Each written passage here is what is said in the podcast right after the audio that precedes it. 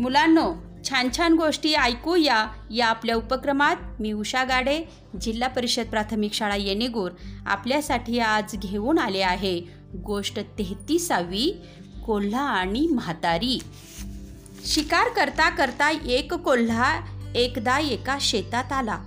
त्यानं समोर पाहिलं तर एका झाडाखाली दोन चार मुली आणि एक म्हातारी बसलेली होती.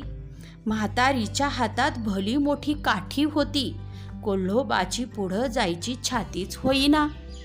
त्या मुली गप्पा गोष्टी करत करत पुढ्यातल्या कोंबडीवर ताव मारित होत्या. दोन तीन मेलेल्या कोंबड्या इकडं तिकडं पडल्या होत्या.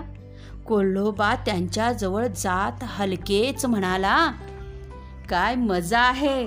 पहा इतक्या कोंबड्या यांनी मारून खाल्ल्या. तरी त्यांना कोणीच काही बोलत नाही. मी जर अशा कोंबड्या मारल्या असत्या तर माझ्या माग शिकारी कुत्री लावली असती. कोल्होबाचं ते बोलणं ऐकून ती वृद्ध म्हातारी हसली आणि म्हणाली अरे मूर्खा ते चूक नाही. पण तू हे कसं विसरतोस की आम्ही त्या कोंबड्या आमच्या आम्हीच मारून खातोय? तुझ्यासारख्या दुसऱ्याच्या कोंबड्या मारून खात नाही.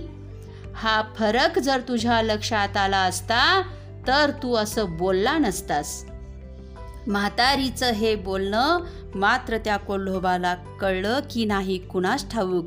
मात्र खाली मान घालून तो तिथून निघून गेला. धन्यवाद.